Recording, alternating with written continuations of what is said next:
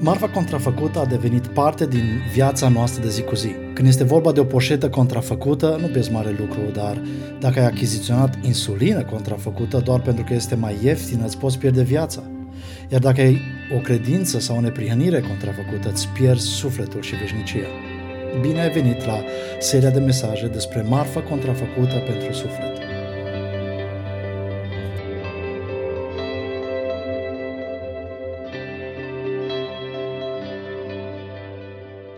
Astăzi vom privi la subiectul neprihănirea cărturarilor și fariseilor. De ce chiar acest subiect?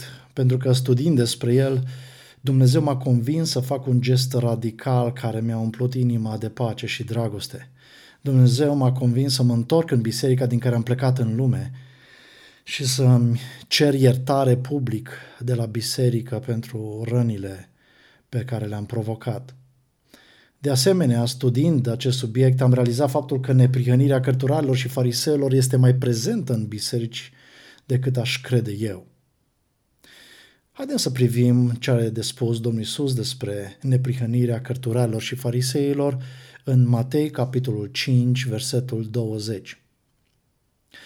Căci vă spun că dacă neprihănirea voastră nu va întrece neprihănirea cărturarilor și fariseilor, cu niciun chip nu veți intra în împărăția cerurilor. În traducerea NTR, căci vă spun că dacă dreptatea voastră nu va întrece pe cea a cărturarilor și fariseilor, nici de cum nu veți intra în împărăția cerurilor. Ce este neprihănirea?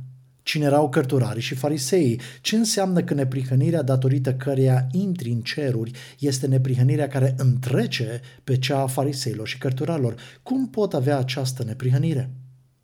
Haideți să le luăm pe rând. În primul rând, ce este neprihănirea? Wayne Grudem, în manualul său de teologie sistematică, vorbește despre neprihănire și dreptate ca fiind termeni diferiți în engleză, dar sinonim în ebraică și greacă. El definește astfel dreptatea, neprihănirea.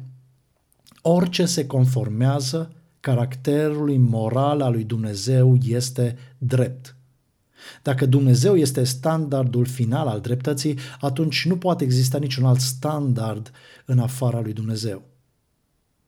Deci, a fi neprihănit, a fi drept, înseamnă a te conforma caracterului moral al lui Dumnezeu.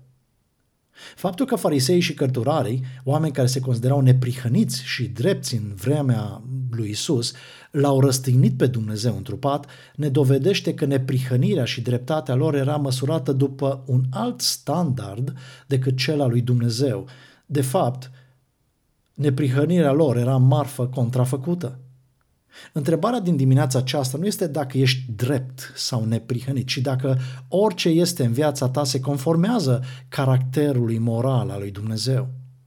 Nu vorbesc aici despre conformarea cu biserica, conformarea cu tradiția în care ai crescut sau cu educația pe care ai primit-o, nici măcar nu vorbesc despre conformarea cu propriul tău standard sau cel al prietenilor tăi, ci conformarea cu ceva ce este dincolo de orice tradiție, învățătură, biserică sau relație de prietenie, și anume conformarea cu caracterul moral al lui Dumnezeu.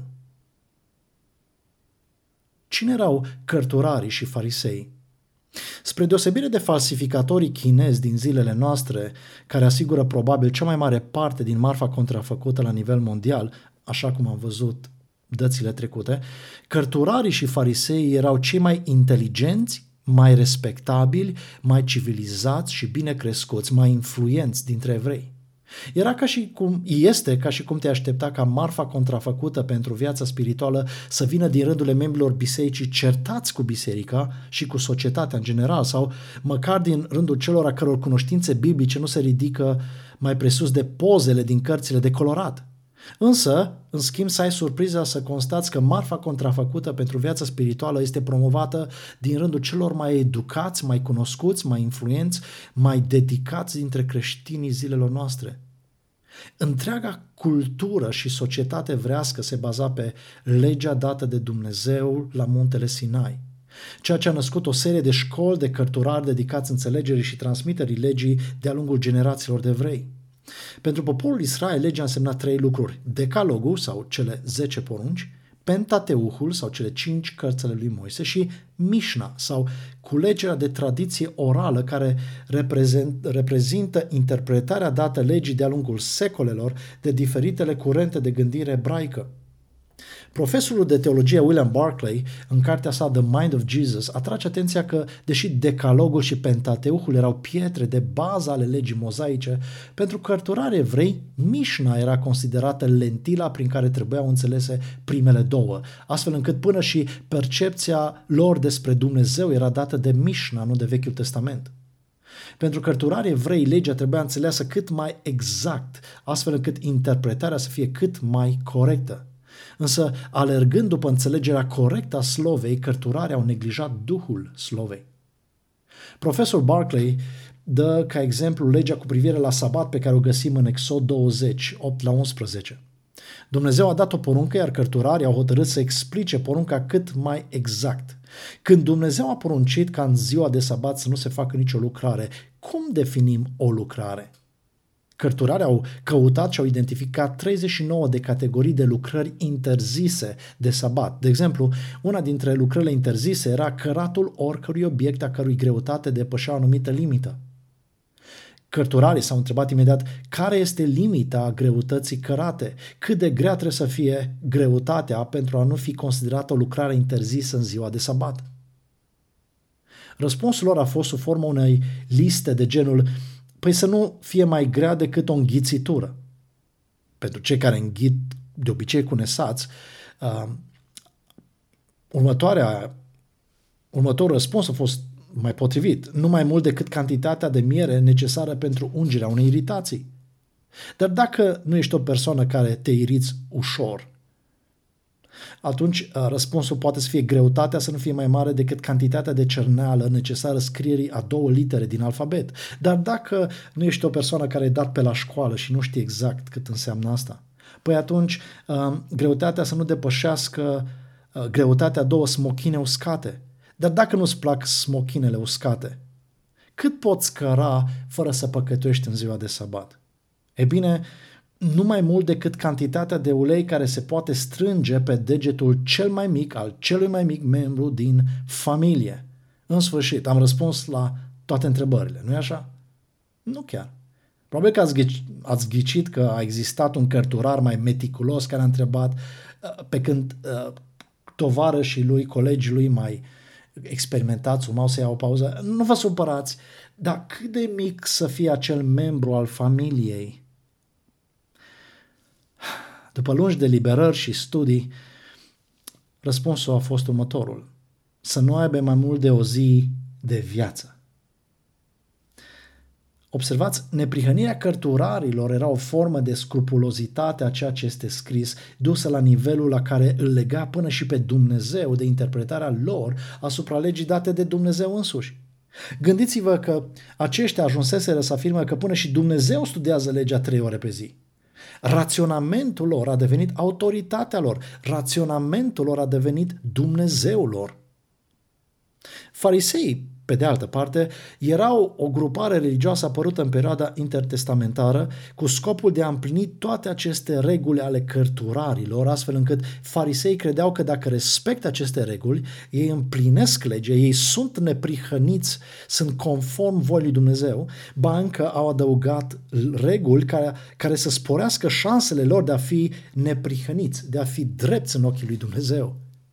În tot ceea ce puteai tu excela în relația cu Dumnezeu, fariseii se străduiau să exceleze de 2 ori mai mult. De exemplu, scrie în Vechiul Testament de post și rugăciune? E bine, fără să le ceară nimeni, fariseii posteau de 2 ori pe săptămână. Lumea dădea zecioală din venitul lor? E bine, fariseii dădeau zecioală tot al 10-lea fir de mărar și al 10-lea bob de chimion. Dacă neprihănirea cărturarilor se baza pe corectitudinea interpretării legii lui Dumnezeu, neprihănirea fariseilor se baza pe corectitudinea trăirii interpretării acestei legi. Acești oameni deosebit de inteligenți ajunseseră să idolatrizeze corectitudinea. Oricine îi privea pe cărturari și farisei în acea vreme nu putea spune decât: wow! Eu nu am să ajung niciodată atât de corect, atât de aproape de Dumnezeu, atât de neprihănit. Dacă farisei ar mai trăi în zilele noastre, probabil că ar fi mereu aleși ca prezbiteri, diaconi, în biserică, păstori, învățători. Probabil că ar fi cei mai buni dintre profesorii noștri de teologie datorită comportamentului lor. E bine, în fața acestor standarde înalte de gândire și comportament, Domnul Iisus Hristos a adresat ucenicilor săi zicându-le: vă spun că dacă neprihănirea voastră nu va întrece pe cea cărturarilor și fariseilor, nici de cum nu veți intra în împărăția cerurilor. Observați că Domnul Iisus nu a spus că neprihănirea cărturarilor și fariseilor îi duce pe aceștia în cer, ci neprihănirea care te duce în cer este una care depășește pe cea a cărturarilor și fariseilor. Cu alte cuvinte, neprihănirea caracterizată de standarde atât de înalte ale cărturarilor și fariseilor este de fapt marfă contrafăcută, este de fapt o ipocrizie. Probabil că cel mai bun comentator al predicii de pe munte, din care face parte și versetul nostru, este Martin Lloyd-Jones, care, comentând acest pasaj, numește neprihănirea cărturarilor și fariseilor ipocrizie inconștientă, un mod de viață corect și totuși fals.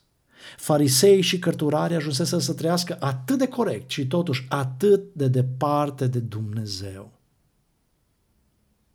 Martin Lloyd-Jones scrie astfel: problema fariseilor era preocuparea lor îndreptată mai degrabă asupra detaliilor decât asupra principiilor. Erau mai interesați de acțiuni decât de motivații, iar scopul urmărit de ei era mai mult de a face decât de a fi. În ce constă neprihănirea cărturarilor și fariseilor? Haideți să vedem câteva răspunsuri. În primul rând, neprihănirea cărturarilor și fariseilor constă în preocuparea pentru detalii, nu pentru principii. De exemplu, sunt așa de ocupat să țin sabatul încât nu mă odihnesc de sabat. Sau, sunt atât de atent la toate aspectele ce țin de închinare încât nu mai am timp să mă închin. Sau, sunt mai atent să citesc regulat și ordonat din Biblie decât să mă las schimbat de Biblie. Sau, caut pe alții pentru că mi s-a spus, pentru că așa se face, pentru că așa este bine sau pentru că eu am nevoie să-i caut pe ceilalți. Însă nu o fac din dragoste de frați. Preocuparea pentru detalii, nu pentru principii. În ce constă neprihănirea cărturarilor și fariseilor? Într-o religie a faptelor, nu a inimii. Faptele sunt făcute de ochii oamenilor, nu din închinarea inimii. Ascultați cuvintele Domnului Iisus în Luca 16:15. Voi, farisei și cărturari, încercați să vă îndreptățiți pe voi înșivă înaintea oamenilor, însă Dumnezeu vă cunoaște inimile, căci ce este înălțat între oameni este o urăciune înaintea lui Dumnezeu. În religia faptelor, nu a inimii, aspectele ceremoniale și de etichetă sunt mai importante decât aspectele morale. De exemplu, mersul la biserică este mai important decât abținerea de la bârfă. Slujirea în biserică este mai importantă decât rezolvarea conflictelor. Să-mi țin gura de la cuvinte nepotrivite este mai important decât să-mi rețin inima de la disprețul față de semnul căruia mă adresez sau care îmi vorbește. Să dau zeciuiala cu regularitate mai important decât să dau zeciuiala din recunoștință. Dacă tot nu vezi problema cu neprihănirea ta, contextul versetului citit la început îți va arăta ce înseamnă standardul de neprihănire și dreptate pe care îl are Dumnezeu, singurul standard care bate standardul cărturarilor și fariseilor. Sunteți pregătiți? E bine, atenție! Standardul lui Dumnezeu pentru neprihănire este Hristos, singurul care a împlinit legea. Standardul lui Dumnezeu pentru neprihănire este Hristos. Neprihănirea care duce în ceruri nu este rezultatul modelării minții sau genizării faptelor, nu este rezultatul educației sau a terapiilor comportamentale, ci astea sunt marfă contrafăcută, este neprihănirea cărturarilor și fariseilor. Neprihănirea care duce în ceruri este darul lui Dumnezeu pentru cei care cred în Iisus Hristos. Este cadoul lui Dumnezeu pentru cei care prin credință capitulează înaintea lui Hristos, lăsându-L să-și trăiască viața Lui în ei, singura viață de altfel care a împlinit vreodată legea în conformitate cu caracterul moral al lui Dumnezeu. De aceea, a spus Pavel, Hristos în voi, nădejdea slavei. O neprihănire care întrece pe cea a cărturarilor și fariseilor nu implică o lege mai bună sau un comportament mai bun, ci un domn mai bun. Ceea ce înseamnă mai mult decât cunoaștere, înseamnă ascultare. Este interesant de constatat faptul că toți cei ce renunță nemulțumiți la un loc de muncă sunt oameni care au fost foarte mulțumiți în timpul interviului la angajare. Diferența dintre cum îți merge interviul înainte de angajare și cum te descurci la locul de muncă după aceea este diferența dintre ceea ce cunoști și cum știi să asculți. Una este atunci când doi bărbați stau de vorbă despre performanțele lor, alta este când îi pui să lucreze împreună. Vei vedea că de cele mai multe ori nu abilitățile lor îi despart, ci lipsa capacității de a asculta unul de celălalt. Cele 10 urgii din Egipt au fost, dacă vreți, interviul lui Dumnezeu dat în fața poporului său. Cele 10 porunci de la Sinai, pe de altă parte, au fost testul ascultării poporului de Dumnezeu. Este ușor să stai ca spectator atunci când Dumnezeu face un adevărat spectacol de artificii în Egipt. Dar este o problemă de ascultare atunci când același Dumnezeu îți spune să nu ai alți Dumnezei afară de mine. Legea nu a fost dată pentru că Dumnezeu avea nevoie să știe cât de dispus era poporul să asculte de el. Nu, Dumnezeu cunoaște totul de plin. Legea a fost dată pentru ca poporul să-și cunoască limitele, pentru ca tu să-ți cunoști limitele disponibilității tale de a asculta de Dumnezeu și să rămâi smerit. Până ce nu este lege, toți ne dăm rotunzi cu performanțele noastre. Nu avem niciun termen de comparație. Însă atunci când se dă o lege cu privire la standardul performanțelor, fiecare devenim conștienți de limitele noastre și alegem fie să ascultăm, fie să găsim variante alternative, să producem marfă contrafăcută. Ascultați-mă cu atenție. Neprihănirea cărturarilor și fariseilor este caracteristica celor care au probleme cu ascultarea, nu cu înțelegerea voii lui Dumnezeu. De aceea, cei mai mulți din bisericile de astăzi care își etalează neprihănirea nu sunt proști, ci încăpățânați și răzvrătiți față de Duhul adevărului. Când Hristos a venit în lumea noastră ca să împlinească legea, ne-a demonstrat că este capabil să fie întru totul ascultător de Tatăl Ceresc care a dat legea, chiar și în contextul în care Dumnezeu avea un trup de om și trea după regulile omenești, chiar și atunci când era ironizat de propria lui familie pământească, respins de cei care aveau potențial și chiar trădat de prietenii lui, de ucenicii lui, el a rămas întru totul ascultător de Dumnezeu. De ce? Pentru că ascultarea lui Hristos de Tatăl Ceresc este mai conformă cu caracterul moral al lui Dumnezeu decât va fi vreodată ascultarea ta și ascultarea mea. De aceea neprihănirea sau dreptatea lui Hristos te va duce în ceruri, nu neprihănirea, dreptatea ta. Deci, așa cum am văzut, legea a fost dată pentru ca poporul să-și cunoască limitele disponibilității de a asculta de Dumnezeu și să rămână smerit. În al doilea rând, legea a fost dată pentru ca răul din noi să fie ținut sub control. Ascultați cuvintele apostolului Pavel în 1 Timotei 1 de la 9 la 11.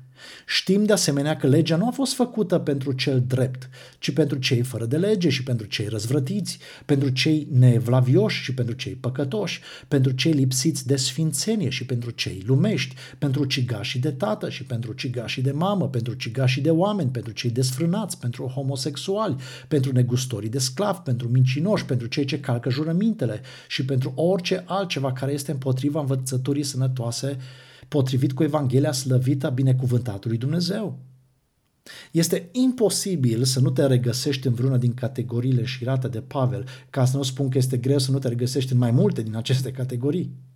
Pentru că trăim într-o lume defectă spiritual, rolul legii este acela de a limita răul, de a pune garduri, ziduri răului din noi. Acolo unde nu este lege se ajunge la anarhism sau în limbajul Bibliei, poporul este fără frâu, Proverbe 29,18. Când Hristos a venit în lumea noastră ca să împlinească legea, a ținut cont de faptul că a venit într-o lume pe care păcatul a transformat-o într-o uriașă pușcărie în care toți locuitorii ei își așteptau pedeapsa capitală, pedeapsa finală. Și fiindcă conform legii plata păcatului este moartea veșnică, nu doar moartea fizică și cea spirituală, Hristos a venit în lumea noastră și ne-a eliberat din păcat împlinind legea. Hristos, fiind neprihănit și drept conform caracterului moral al lui Dumnezeu, a făcut ce nimeni nu va putea face vreodată, a plătit pentru noi și în locul nostru, prin moartea sa, a plătit de plin. Însă, mai mult de atât, pentru că este Dumnezeu, Hristos a înviat deschizându-ne astfel nouă, celor păcătoși, calea spre Dumnezeu. De aceea neprihănirea lui este singura care te poate ajuta în problema păcatelor tale. De asemenea, legea a fost dată pentru ca să fim aduși la Hristos. Galaten 3:24 spune astfel: legea a fost îndrumătorul, pedagogul nostru spre Hristos, pentru ca noi să fim îndreptățiți prin credință.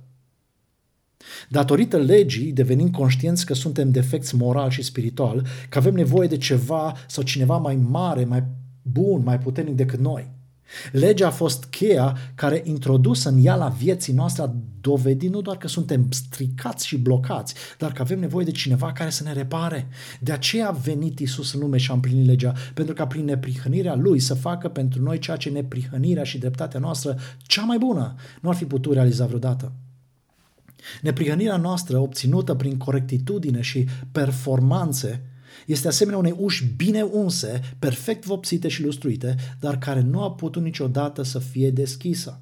Așa că nici nu avem habar cât de defectă este și ce este dincolo de ușa vieții noastre. Legea ne-a fost dată nu ca să deschidă ușa vieții noastre, ci ca să ne convingă de starea noastră și de nevoia noastră după un lăcătuș. Hristos a venit nu doar ca să repare ceea ce nu am putut noi repara și să rămânem mai departe ca o ușă închisă, ci ne-a reparat și ne-a deschis spre o relație de dragoste cu Dumnezeu. Dacă vrei să intri în împărăția lui Dumnezeu, nu ai nevoie de o vazelină mai bună pentru balamalele învârtelilor tale. Nu ai nevoie de o spoială contemporană pentru prezentabilitatea, faima, performanțele tale. Ci ai nevoie de un lăcătuș și de acțiunea mâinii lui de a te deschide spre ceva mai minunat decât părtășia la pahar cu prietenii tăi. Ce poate fi mai minunat? Apostolul Ioan spune în 1 Ioan 1:3: și părtășia noastră este cu Tatăl și cu Fiul Său, Iisus Hristos. Așa sună un om reparat, un om a cărui neprihănire a întrecut pe cea a cărturarilor și fariseilor. Care este standardul moral la care îți aliniezi performanțele tale, cariera, familia, finanțele, relațiile, veșnicia ta? Ai parte de neprihănirea lui Hristos sau ai parte de o neprihănire contrafăcută ca cea a cărturarilor și fariseilor? Cum este neprihănirea ta?